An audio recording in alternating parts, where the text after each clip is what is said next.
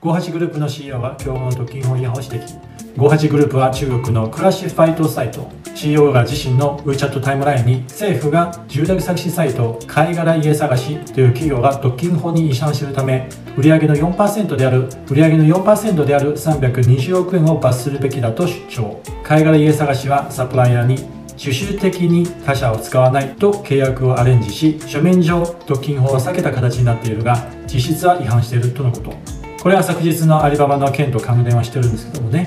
で実際にクラシファイドとは目的や地域によって分類された募集広告や告知を一覧形式で掲載する広告媒体です。ちなみに58グループは2020年アメリカのウォーバック・ピンカスやジェネラル・アトランティックを支援する投資家グループに買収。非公開化された当時同社は約87億ドル。日本円すると9350億円と評価された取引となる。58グループのサイトでは個人の間での売買不動産仲介引っ越し業者家庭教師求人情報などいろんな情報が飛び交っておりアメリカのクレイグリストと似ている部分もあるがまつわるシステムが構築されているためシームレスな取引ができるようになっている。中国医療企業のコロナワクチン月生産量が1億本に。チャイナシムファームはすでに中国本土に1億本のワクチンを供給したがワクチンに関連する重篤な副反応が見つかっていない模様関係担当者によれば年間30億本の生産能力を見込んでいるとのこと。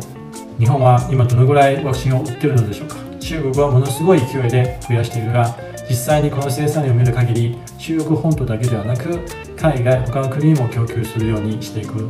と見受けられます。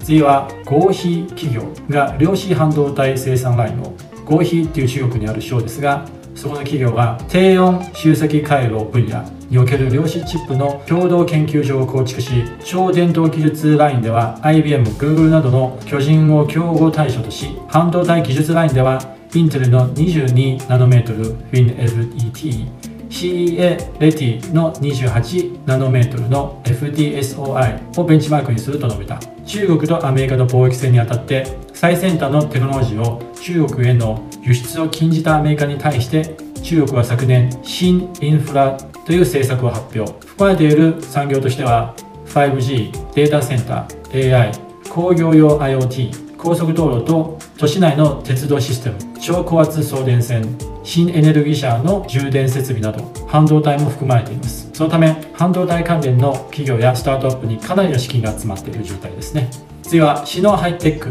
水素エンジンをリリース。シノハイテックは自社技術で開発した水素エンジンを発表。リリースによれば製品に使われた部品は全て中国本土にて調達しており該当エンジンはバスや乗用車または物流用車両などに適しているという。水素燃料は日本でもものすごく盛り上がっている話題でありますが中国ではすでに市場に投入している企業が出てきています。実際のパフォーマンスの優劣はあるでしょうし安全性に懸念がある部分もあると思いますがこのスピード感に関しては日本企業はないですね。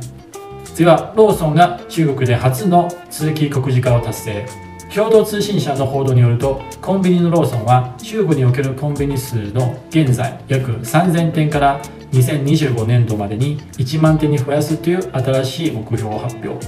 2020年度昨年の3月から今年の2月の中国での営業利益は初めての黒字。竹正貞信社長は8日の決算発表で収益性を維持し1万点以上の出店を目指します。現地のパートナー企業と手を組むなどさまざまな方法でビジネスを展開することを検討していると述べた。ローソンは地域ライセンスと大規模なフランチャイズパートナーに頼って店舗数を拡大し続け中国での最大の日系コンビニエンスストアとなっています。中国にはですねローソンのほかファミマセブンなど日系のコンビニが参入しておりますが地域によっての分布もかなり違うようです。例えば上海には2000店以上のファミマがあるが北京ではセブンやローソンの方が目立つ。この辺りはいろんな理由があるでしょうがセブンに関しましては経営形態が問題視されています。中国の河南加東河北の3地区は別経営となっており河南地区は広州セブンイレブン。は香港牛乳集団加東地区は上海セブンイレブン台湾と合わせての統一グループが手挙げております。北京など河北地区に関しては日本のセブンイレブンが直接投資している模様です。次、系統生鮮は上海で50カ所以上の市場を DX 化。今年3月、系統生鮮または JT フレッシュは上海にある50以上の伝統的な野菜市場をオンライン化しました。4月以降、福建省、中継省、西安市、天津市などで系統生鮮野菜市場のリノベーションプロジェクトを順次に推進していく予定です。現在系統生鮮は主にソフトウェア設備の入れ替えシステム応用の専門家の配置品質管理能力の輸出オンラインとオフラインの統合オムニチャンネルの販売の推進の4つの側面から野菜市場を変革していくと報じられています。系統生鮮はですね野菜市場を系統すでにある EC の既存のコイルシステムに組み込み築き上げたノウハウとユーザーベースを通じて伝統市場を変えていくと計画 DX っていう話題は日本でも大きく、ね、盛り上がっていますが残念ながら中国とは比べ物にならないぐらい遅いですね